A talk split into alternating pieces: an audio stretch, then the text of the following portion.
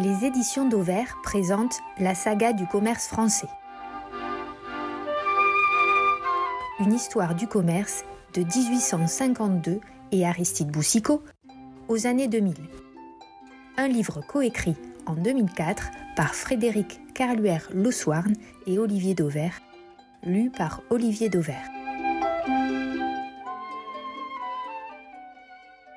Chapitre 11 1969 Scission au sein du mouvement Leclerc.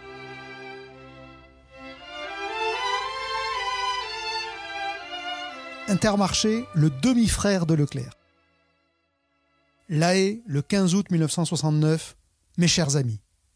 De son manoir breton, bâti non loin de Landerneau, Édouard Leclerc enregistre un message sonore à destination des quelques 140 adhérents de son mouvement de commerçants indépendants.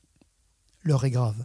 En 30 minutes, Édouard Leclerc entend trancher la polémique qui gonfle au sein du groupement qu'il a fondé. L'objet du débat, la stratégie à suivre. Lorsque Leclerc milite pour une occupation tout azimut du terrain, en privilégiant l'implantation de nouveaux points de vente, d'autres, rassemblés autour de Jean-Pierre Leroc, prêchent pour la mise en place de véritables structures, tant opérationnelles que juridiques. Le message est diffusé sur cassette, lesquelles circulent d'adhérent en adhérent. Jean-Pierre Leroc en prend connaissance le jour même, et il comprend immédiatement qu'Édouard Leclerc le désavoue définitivement. C'est la fin d'une décennie de complicité entre les deux hommes. Dix ans plus tôt, Jean-Pierre Leroc, qui revient du Brésil, découvre l'existence d'Édouard Leclerc par la presse. Un article d'Étienne Thiel dans le magazine Constellation brosse le portrait de Leclerc qu'il baptise l'abbé Pierre de l'épicerie. Celui qui est alors qu'un illustre inconnu y affirme tout de go Moi, je vends moins cher. Jean-Pierre Leroc est intrigué. Il appelle aussitôt Leclerc. J'ai lu dans la presse un article parlant de vous, lui dit-il. J'aimerais vous rencontrer. La réponse Avec plaisir, quand vous voulez. Quelques jours plus tard, Jean-Pierre Leroc déboule donc à Landerneau il y prend une leçon de discount. Édouard Leclerc lui explique J'achète en direct au fabricant, ce qui me permet de vendre moins cher. Mes prix sont de 25 à 30% inférieurs à ceux des autres commerçants. Dans l'absolu, je ne fais pas beaucoup de bénéfices, mais comme les clients sont très nombreux, ils sont finalement conséquents. Le roc est stupéfait. Sous l'emprise d'Édouard Leclerc, dont la capacité à séduire, voire à fasciner, est déjà grande, le roc a trouvé sa voie épicier. Après avoir été mécano et coureur automobile au Brésil, le virage est brutal. Il interpelle Édouard Leclerc. Je m'installe à Vannes. Qu'en pensez-vous, monsieur Leclerc? Tu dois pouvoir me rendre un énorme service tout en montant ton affaire. Comme tu rentres du Brésil, lui répond Édouard Leclerc, tu n'as pas vraiment de domicile fixe et tu peux t'installer n'importe où. Je commence à avoir une certaine réputation à Landerneau et dans le reste de la Bretagne, mais je suis persuadé qu'il faut maintenant s'implanter à Paris. C'est de là-bas que tout démarrera véritablement. Tel un croisé, le roc partira donc à l'assaut de Paris.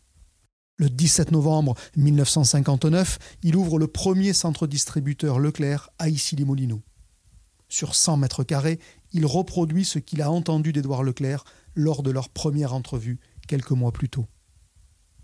De mes premiers contacts avec Leclerc, dira-t-il, j'ai appris qu'il faut vendre bon marché pour vendre en masse.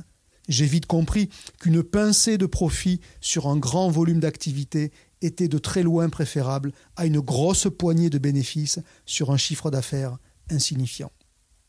L'affaire est rapidement un succès. Les prix bas attirent toutes les catégories sociales. Jean-Pierre Leroc se souvient d'une cliente toute de Chanel vêtue, accompagnée de son domestique. Nouvelle illustration de la justesse de vue d'Édouard Leclerc, qui prophétisait quelques années plus tôt. Les prix bas, les pauvres en ont besoin, les riches en raffolent. Ce faisant, le roc offre à Leclerc la reconnaissance parisienne qui lui manquait encore. La confiance entre les deux hommes est alors à son apogée. Pour preuve, en 1962, c'est dans l'appartement d'Elleroc que le Galec est domicilié. Galec dont la mission première est d'arracher aux fabricants les ristournes qu'ils accordent aux grossistes. Dans le salon de l'appartement, Marie-Thérèse Leroc a poussé les meubles pour installer un bureau et une Ronéo à alcool. Un duel d'hommes. 1964 marque le début des premières divergences entre Leclerc et le Roc.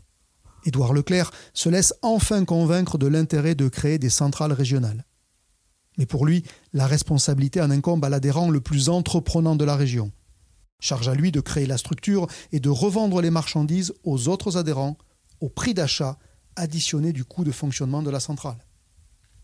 Jean-Pierre Leroc, pour sa part, souhaite voir émerger des outils plus collectifs. En aucun cas, il ne veut d'un adhérent chef de file régional qui se mue en grossiste. Et de fait, l'Euroc crée pour la région parisienne la première centrale réellement collective, la SCAF, la Société centrale d'approvisionnement d'Île-de-France. Chacun des 23 adhérents de la région apporte 10 000 francs et possède donc une participation égale dans le capital de la société. D'autres centrales régionales sont créées sur le schéma de l'Euroc. La SCARD dans le sud-est, la SCALO dans l'ouest. L'antagonisme Leclerc-Leroc ne se résorbe pas, bien au contraire. Il y a désormais très clairement les pro-Leclerc et les pro-Leroc. Peu à peu, tous les sujets sont devenus matière à divergence, se souvient un adhérent de l'époque. Si l'origine du différend entre Leroc et Leclerc est réellement opérationnelle, par la suite, c'est la recherche d'un leadership qui a cristallisé les oppositions. Avec le recul, poursuit cet adhérent, l'issue en devenait prévisible, inévitable même. Dans son opposition à Jean-Pierre Leroc, Édouard Leclerc avait un atout maître.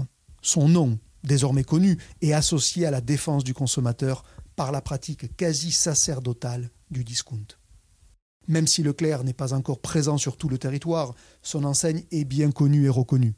Elle est synonyme de prix bas. Un énorme capital qu'il entend faire fructifier pour isoler le roc et ramener à lui les brebis égarées. Dans le message enregistré le 15 août 1969 sur la fameuse cassette, Édouard Leclerc ne s'y prend pas autrement. Il lance en substance C'est mon enseigne ou l'organisation Le Roc.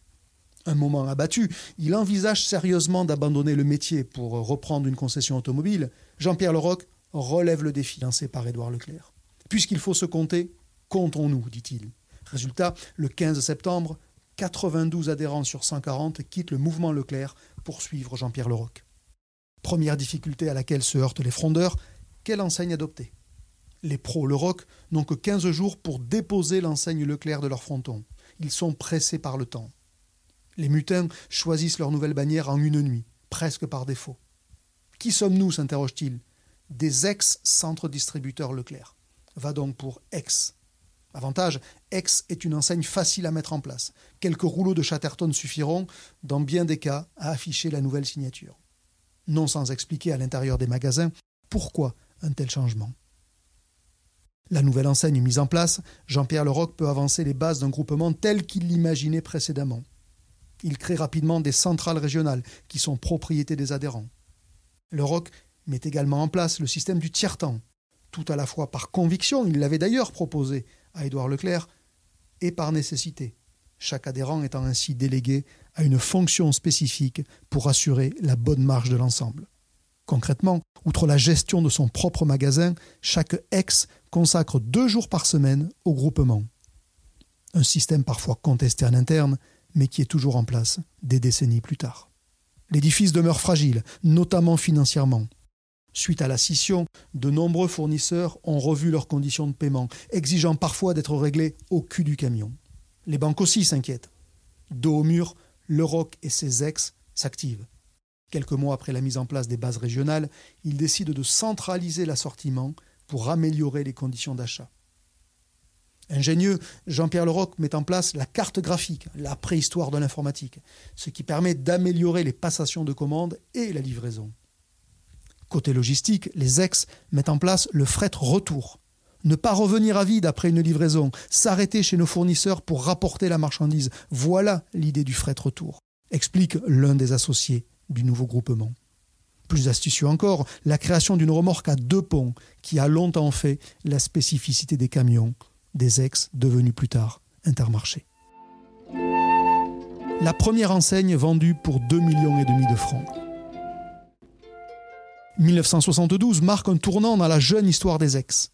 Le pétrolier américain Exxon, qui s'appelle Esso en France, a en effet décidé de racheter toutes les enseignes ressemblant de près ou de loin à sa marque, et ce, au niveau mondial. Légalement, rien n'oblige les ex à obtempérer. Rien, sauf le chèque de 2 millions et demi de francs que le groupe américain met sur la table. Jean-Pierre Leroc n'hésite pas. Les ex abandonnent l'enseigne. C'est un jackpot. Une partie de la somme sera d'ailleurs utilisée pour moderniser les points de vente. Mais à nouveau se pose la même question qu'en 1969. Quelle enseigne adopter? La réponse survient quelques mois plus tard. Les ex disposaient en effet d'un an pour abandonner leur bannière. C'est Jean-Pierre Leroc qui propose Intermarché. L'idée lui est venue presque par hasard lors de vacances à la montagne. Après coup, devant ses adhérents, il en justifie la pertinence. Inter, dit-il, évoque bien les liens qui nous unissent. Et marché est tout naturel pour des épiciers. Inter, marché, adopté. Fin 1973, les magasins troquent donc ex pour Intermarché. Peu après, par l'entremise d'un adhérent dont un cousin évolue dans la publicité, la signature Les Mousquetaires de la distribution est rajoutée à l'enseigne. Voilà l'armée de l'Euroc en ordre de marche. Les mousquetaires sont prêts pour la bataille. Fidèle à ses origines Leclerc, Intermarché se place ouvertement dans le camp des consommateurs. Le discount est le maître mot. Les Français y sont d'autant plus réceptifs que les années 70 marquent le début d'une forte inflation. Le slogan évolue, se fait plus agressif. Les mousquetaires en guerre contre la vie chère. Néanmoins, à la différence de Leclerc, Intermarché considère que le discount sur les grandes marques est insuffisant. Et les mousquetaires de mener une autre croisade contre les multinationales, celle-là. Autant que possible, les acheteurs de l'enseigne ont pour consigne de favoriser les PME et leurs marques secondaires, nettement moins onéreuses. L'idée d'un assortiment alternatif était née, au point de créer la première marque de distributeur contemporaine, dès 1974, avec les détergents APTA. Dans l'arsenal des mousquetaires, les dramatisations, comprendre une promo choc, les dramatisations donc constitueront une arme encore plus efficace. À l'origine, en 1978, une énième crise de surproduction de pommes de terre. Au détail, la pomme de terre est affichée 1 franc 50 le kilo en moyenne, soit environ 6 fois le prix payé à la production en raison d'un circuit d'approvisionnement encore trop long. En quelques heures, et en accord direct avec les producteurs, Intermarché décide de bourrer ses camions de pommes de terre direction les magasins. L'agence de communication interne, Régiex, fait le reste. Presse et radio véhiculent un message simple. La pomme de terre est vendue 40 centimes le kilo chez Intermarché. C'est un raz-de-marée qui incitera les mousquetaires à renouveler l'expérience, souvent avec bonheur. Par exemple, ces 72 tonnes de homards canadiens vivants vendus en un seul week-end ou encore ces 100 000 fours à micro-ondes écoulés en une semaine, l'équivalent d'une année de vente. Au tournant des années 70, les mousquetaires se sont imposés dans le paysage commercial. Fournisseurs et banquiers sont rassurés. Comme Leclerc, l'enseigne attire les entrepreneurs prêts à investir. Et pour cause, le concept a démontré sa viabilité et Intermarché est reconnu des consommateurs. Les années 80 marquent la décennie de l'expansion pour l'enseigne. En dix ans, Intermarché ouvre dix fois plus de surface commerciale que Carrefour, trois fois plus qu'Auchan. Le chiffre d'affaires multiplié par 12. Au passage, le groupement décline son enseigne sur d'autres marchés. En 1986, alors que le cap des 1000 intermarchés est franchi, les diversifications sont déjà nombreuses. 84 magasins bricomarchés, 13 vétimarchés, 12 écomarchés, 10 resto-marchés, 10 logis-marchés également, et une poignée de stations-marchés. Pour une part, ce dynamisme puise sa source dans l'éternelle rivalité avec Leclerc. Au point, dans les années 80, de voir chacun revendiquer le leadership de la distribution française. En 1989, au sommet de la bagarre, Leclerc annonce 84 milliards de francs de chiffre d'affaires, Intermarché 85 milliards de francs. Leclerc se vengera l'année suivante en étant le premier groupe français à atteindre la barre alors mythique des 100 milliards de francs difficiles années 90. Mais les décennies se suivent et ne se ressemblent pas pour Intermarché. Dans les années 90, la saturation relative du territoire remet en question un modèle économique basé sur la création permanente de nouveaux points de vente. D'autant plus qu'à la différence de Leclerc, Intermarché s'arc-boute sur son format d'origine, le supermarché. Le secret dont s'entoure Intermarché, lié pour une part au caractère de Jean-Pierre Leroc, qui est moins communicant que les Leclerc père et fils, le secret dont s'entoure Intermarché donc pèse également sur l'image opaque du groupement. Peu à peu filtre le fait que certains mousquetaires sont plus égaux que d'autres. En clair, qu'une partie seulement des adhérents contrôle certaines structures juridiques majeures de l'Empire Intermarché. Faute de communication, Jean-Pierre Leroc laisse libre cours à toutes les interprétations. Illustration, cet article de l'expansion qui évoque l'esprit coopératif revu et corrigé par les soviets. Ce culte du secret conduira également Intermarché à prendre quelques libertés avec la réglementation quant à la publication des comptes et à en être sanctionné. En 1998, à la demande d'un ancien adhérent, un tribunal condamnera même le groupe à faire état de ses performances financières sur les dix dernières années. Commercialement, les années 90 marquent également un tournant. Le parc évolue très peu. Il y avait, fin 2001, autant d'intermarchés en France que sept ans auparavant. Et les performances intrinsèques de l'enseigne s'effritent à partir des années 96-97. Par exemple, la pénétration, le nombre de clients qui chute de 5 points entre 1997 et 2002, ou encore la part de marché qui dégringole de 14% et demi à 12,3% sur la même période. Sans nul doute, Intermarché a payé le prix d'une politique privilégiant à outrance les marques de distributeurs, pénalisant la perception de choix par les clients. En 2001, le magazine professionnel linéaire recensait 2600 références en marques de distributeurs dans l'assortiment d'Intermarché, soit 50% de plus que dans les hypermarchés qui bénéficient pourtant d'une surface d'exposition sensiblement plus importante. Le parc de magasins très hétérogène explique aussi la dégradation des performances de l'enseigne. D'autant plus que, face à ses concurrents, l'image d'Intermarché manque de contenu. Conséquence, de nombreux clients ont quitté l'enseigne pour le hard discount. Dix ans après le départ de Jean-Pierre Leroc, c'était en décembre 1993, pour cause de limite d'âge, Intermarché cherche encore un nouveau souffle. À son actif néanmoins, un impressionnant maillage du territoire avec 1600 magasins, ce qui, alors que l'urbanisation commerciale est sous contrôle, représente toujours un patrimoine inestimable. Un patrimoine qui n'aurait probablement pas été créé si, un 15 août 1969, un certain Édouard Leclerc n'avait pas désavoué Jean-Pierre Leroc. Prochain chapitre. 1969, ouverture des deux premiers centres commerciaux. Le commerce en taille XXL.